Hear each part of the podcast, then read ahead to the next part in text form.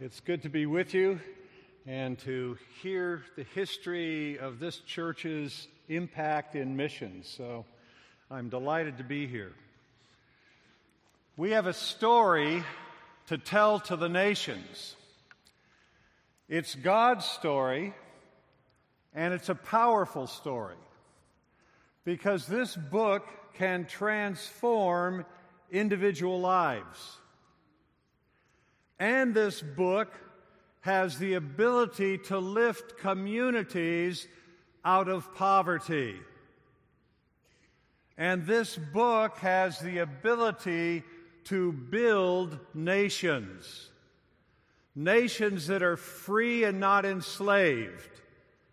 Nations that are just and not corrupt. Nations that are compassionate and not cruel. Nations that are flourishing and not impoverished. This is a powerful book. It can transform lives, communities, and nations. Where does our story begin? It begins in Genesis with the words In the beginning, God created the heavens and the earth. Every culture and every nation has a story. All stories have an opening line, but not all stories are the same. Here in the United States today, we have a story. It begins this way In the beginning, nature. Who promoted that story? You all know his name Charles Darwin. He promoted the story that in the beginning, nature, and that story creates a very different context for life than in the beginning, God. This book begins in Genesis and ends in Revelation.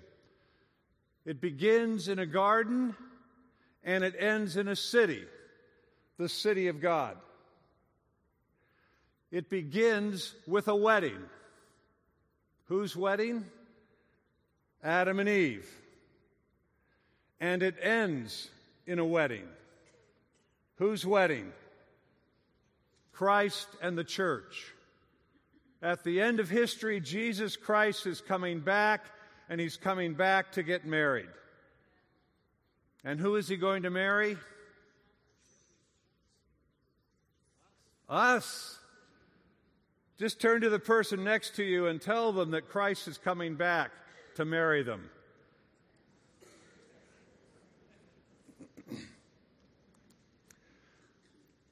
I'd like us to assume for a few moments that this book represents the Bible.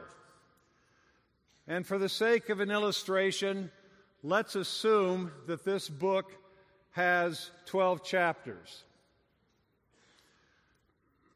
Remember, this is just an illustration, so don't come up and say, Can I get a copy of that book? Chapter one of the book would be called The Creation. And in this chapter, God created the universe out of nothing. And how did He create? He spoke. He spoke words. He spoke the universe into existence. And one of the marvels of our generation, as scientists study the DNA and as they study the genetic code, they are seeing the code the code language of God that made life. It's remarkable that the code is being revealed. So God made this universe and He put a man and a woman in it. And He had a commission for them. This was the creation commission. And he said, Be fruitful, multiply, fill the earth. In other words, form families. Get married, form families, have children, fill the earth. And then these families are to have dominion over creation, to govern creation, to govern words, to govern wood, to govern the farm. This is why we have been put here. We weren't put here simply to consume, simply to eat from the garden. What God expected us to do was to take what He had made and do something with it. So take what He had made and expand the garden. Create vineyards, create orchards, create music and poetry, create dance, create beautiful fabrics. I have made you in my image. I am a creator. I am the creator. Now you take what I have made and do something with it. Create culture. Create culture that will honor me. And this is why we have been put here. Not just us here in this country, but people all over the world. And when you think of poor children in in slums around the world, why are they here? They are image bearers of God, and they have been put here as well to take what God has made and to do something with it. They may not know that, but we are to tell them that. Chapter 2 of the book would be called The Rebellion, because in this chapter, the man and the woman rebelled against God, and death entered the world. First, spiritual death in the rebellion, they were separated from God, and then physical death. And evil entered the world. First, moral evil. Now there would be murders, there would be covetousness, there would be adultery, but not only moral evil, there would be natural evil. There's now going to be weeds in the garden and pain in childbirth. There's going to be earthquakes. There'll be droughts and floods. There'll be famines. And the third kind of evil that we're faced with is institutional evil. We saw this here in our country at the founding of our country, where we believed a lie and institutionalized the lie.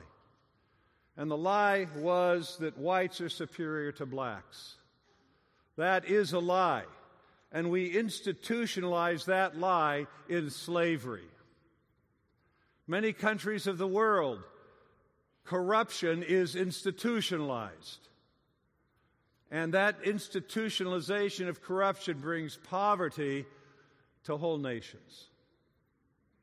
So evil is multifaceted, and as God's people, we should understand that it is multifaceted and we should stand before God and say, Lord, what do you want us to do in the face of evil? How do we deal with the evil in our own life? How do we deal with the droughts, with the hurricanes? And how do we deal with institutional evil? How do we stand for justice where there is injustice? How do we stand for the dignity of all human beings? How do we stand for the dignity of the unborn? God's people are to be the people that stand against evil in all of its forms.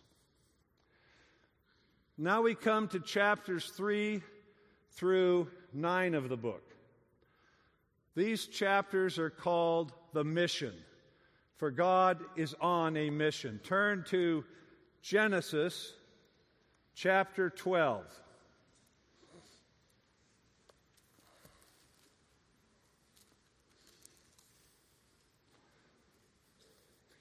And we'll read verses 2 and 3. God is speaking to Abram, and he says, I will make you into a great nation, and I will bless you. I will make your name great, and you will be a blessing. I will bless those who bless you, and whoever curses you, I will curse. And all peoples on earth will be blessed through you. Let me tell you here as you celebrate this Missions Week, thank the Lord for this church. Thank the Lord for the heritage of this church in being concerned for missions, because God is a missionary God. And we see here that God has an interest in nations. He blessed Abraham. Why did he bless Abraham? To be a blessing to all nations. God is a missionary God, and his mission is to see that nations are blessed. And he called Abraham to be part of that mission. He raised up Moses, and to Moses he gave the Ten Commandments. We see in nation after nation corruption and injustice, and people groan in the poverty and suffering of living in corrupt countries, and they long for justice. But just nations do not fall from heaven. Just nations are built. But they need a foundation. And the Ten Commandments, the Decalogue, this is the foundation, the moral foundation for building just laws and establishing justice in society. From Genesis to Revelation, over 2,000 times we find the word nation or nations. God has a love for nations. Does He love individuals? Yes. Does He love you? Does He love me? Yes. But we must think beyond an individualism to the, see the fact that God has a love for nations. And that's why He raised up Abraham and that's why he raised up Moses and the prophets, because God wants to see nations blessed. Now we come to chapter 10 of the book. This is the heart of the book. It's the Gospels. The High King of Heaven sent his only Son to earth to die for a rebellious race. Now, let me say that again. the High King of Heaven sent his only Son to earth to die.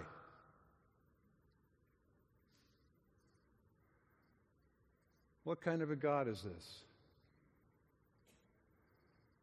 Actually, this is backwards from what we know. The pagan gods demand the sacrifice of our children.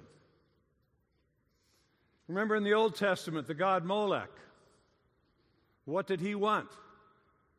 He wanted the people who worshiped him to, self, to sacrifice their children to the god Molech. My wife and I were in the great Inca capital, ancient capital of Machu Picchu.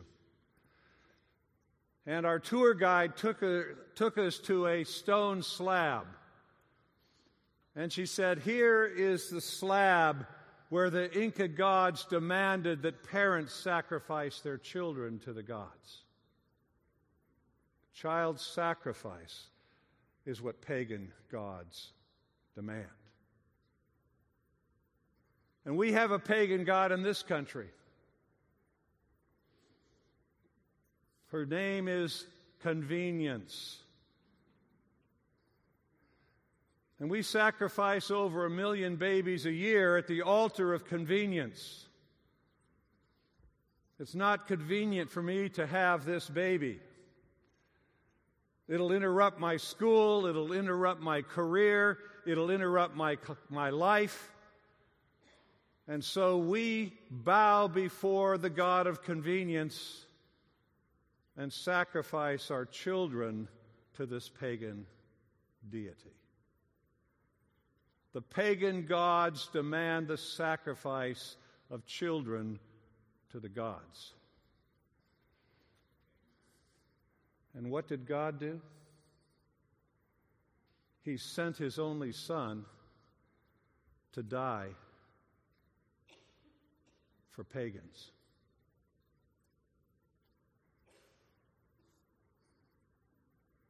That is good news. But what kind of a God would do such a thing? And Jesus came and he lived a perfect life in your name and my name because God demands perfection. And you know, and I know, we cannot provide perfection with our lives. We're sinners to the core of our being. But Jesus lived a perfect life in your name and my name. And though he was perfect, he went to the cross, and on the cross he carried your sins and my sins.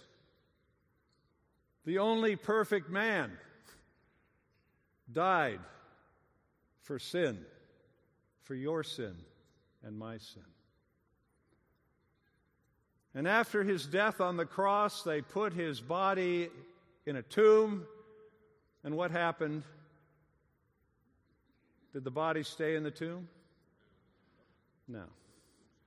It rose, Jesus rose from the grave. And my brothers and sisters, history was transformed forever. Up until this moment of time, death had always been victorious. Death had won. And when you died, you were dead. And with the resurrection of Jesus Christ, history was transformed. Death died, life won. And the early church understood this probably more profoundly than we do. We celebrated Easter, and you made an announcement today about Easter's coming. The early church lived in the Roman Empire where cruelty was a virtue and compassion was a vice. And in the second and third century, massive epidemics swept through Europe, and hundreds of thousands of people lost their lives and the cruelty of the Roman culture. If somebody in your family got sick, you would throw them out on the streets. But there was new, this new group of people in Rome. They, they were followers of Jesus Christ. They worshiped the God of compassion, and they were compassionate. And when they found a Roman pagan on the streets dying, they took them into their homes and loved them and cared for them and showed compassion to them. And often these pagan neighbors would survive the plague because of the love of the Christians. And often those who survived the plague became Christians, became followers of Christ. And often the Christians caught the plague while they were taking care of their pagan neighbors, and they died. How could this be? Because they understood the power of the resurrection, and they did not live in the fear of death. Amen. Think of what our lives would be like if we did not live in fear. Think of what our lives would be like if we didn't live in the fear of death. And the early church understood very profoundly and very personally what the resurrection meant. And their lives were transformed by it. Now we come to chapter uh, 10 of the book. This is called The Task. Turn with me to Matthew 28 18 through 20.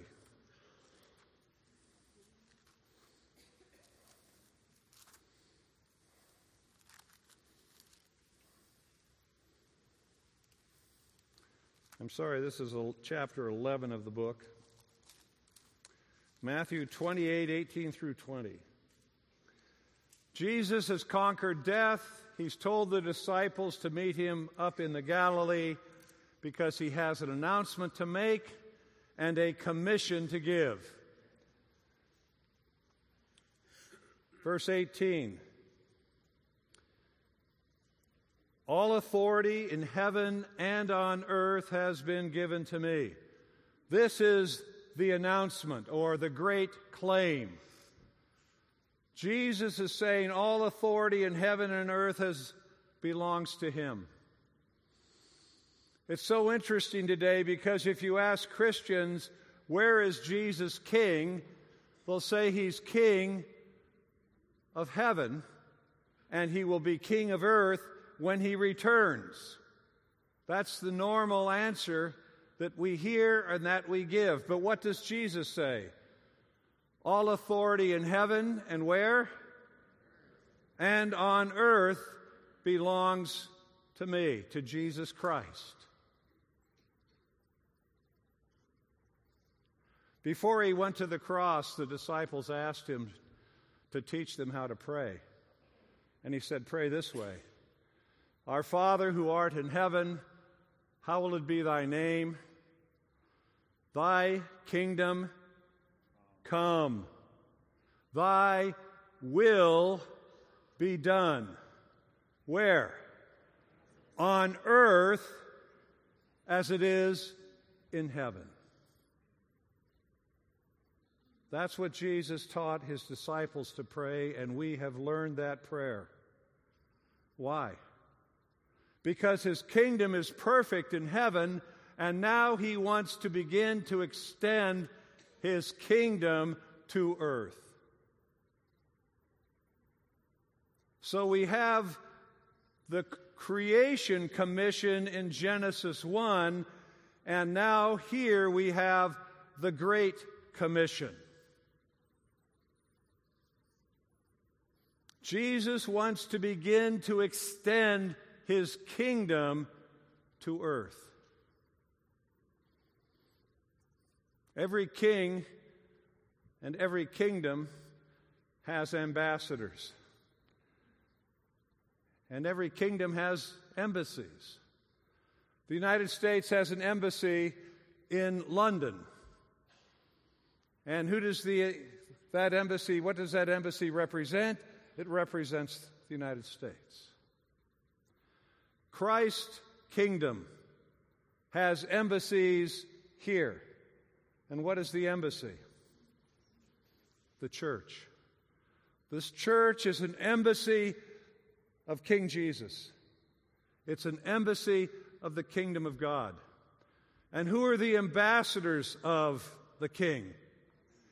We are the ambassadors of King Jesus. Thy kingdom come, thy will be done in Santa Ana as it is in heaven. Next time you pray the Lord's Prayer, put the name of your city in because that is what Jesus is teaching. He wants us to, he wants to see his kingdom come.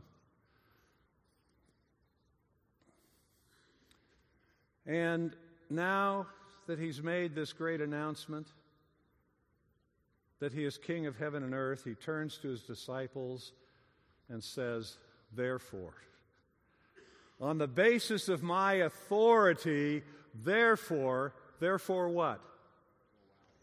Go and do what? Make disciples of what?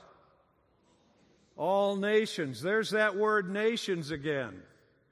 God raised up Abraham to be a blessing to the nations. Now he has raised up the church to do what? Disciple nations. Now, if you ask most Christian leaders, what is the Great Commission? They'll say something like this Go into all the world, preach the gospel, save souls for heaven. That's what you normally hear. And I'll say, look at the text. What does it say? Go into all the world, preach the gospel, save souls for heaven, and plant churches.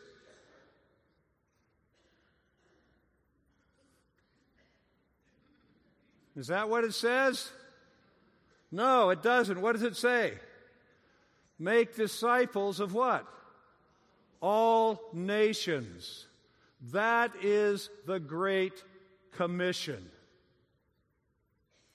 And what we have done is started the Great Commission, but we haven't finished it. We've preached the gospel. We've seen souls saved. We've planted churches, and then we stopped. There's never been a period in history when there's been more Christians than there are today. And thank God for that. There's never been a period in history when there's been more churches. And there's never been a period in history when there's been more megachurches. And yet, look at our nations. Look at our, this nation. We're crumbling. We're moving into moral and spiritual bankruptcy. But listen to all the churches, see all the churches, hear all the testimonies. I think of Kenya and Africa. 80% of the people in Kenya profess Christ.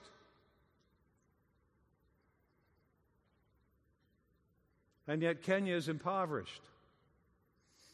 The AIDS pandemic is flourishing. Adultery is flourishing. Corruption is flourishing. And yet, 80% of Kenyans profess Christ, and the churches are full on Sunday morning and Sunday night. What's wrong with this picture? We've done what we set out to do. We've set out to save souls for heaven and plant churches, and we've done that very well, but we have not fulfilled the Great Commission. We have not discipled nations. And let me simply say if the church is not discipling the nation, the nation will disciple the church.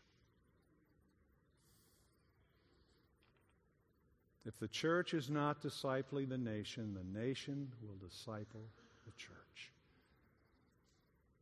And you can ask, we can ask as people in this country, who's discipling who? Is the, church, is the nation becoming more and more like the kingdom of God? Or is the church reflecting more and more the values of our nation? The task is not simply to see people saved for them to go to heaven. That's the beginning of the task, but not the end of the task. Now turn to Revelation chapter 21. We come now to the end of the narrative. In Revelation 21, we see the new heaven and the new earth. We see the kingdom of God, the holy city, the new Jerusalem, coming from heaven to earth. And then we read in verses 23 through 26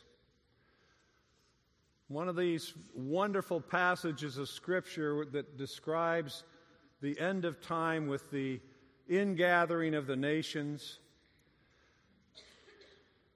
Verse 23 The city does not need the sun or moon to shine on it, for the glory of God gives it light, and the Lamb is its lamp.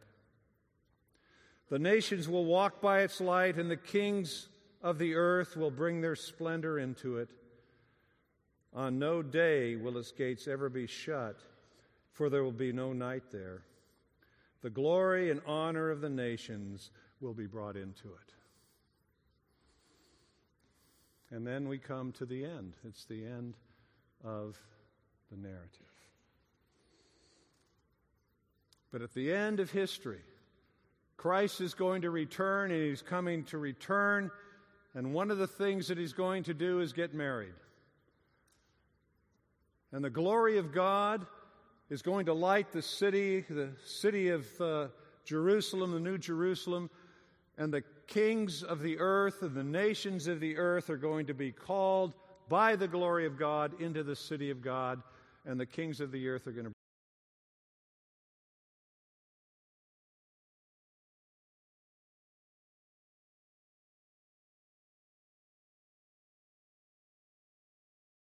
It's a story that can transform individual lives, it can lift, communities out of poverty, and it can build nations that are free, just, and compassionate.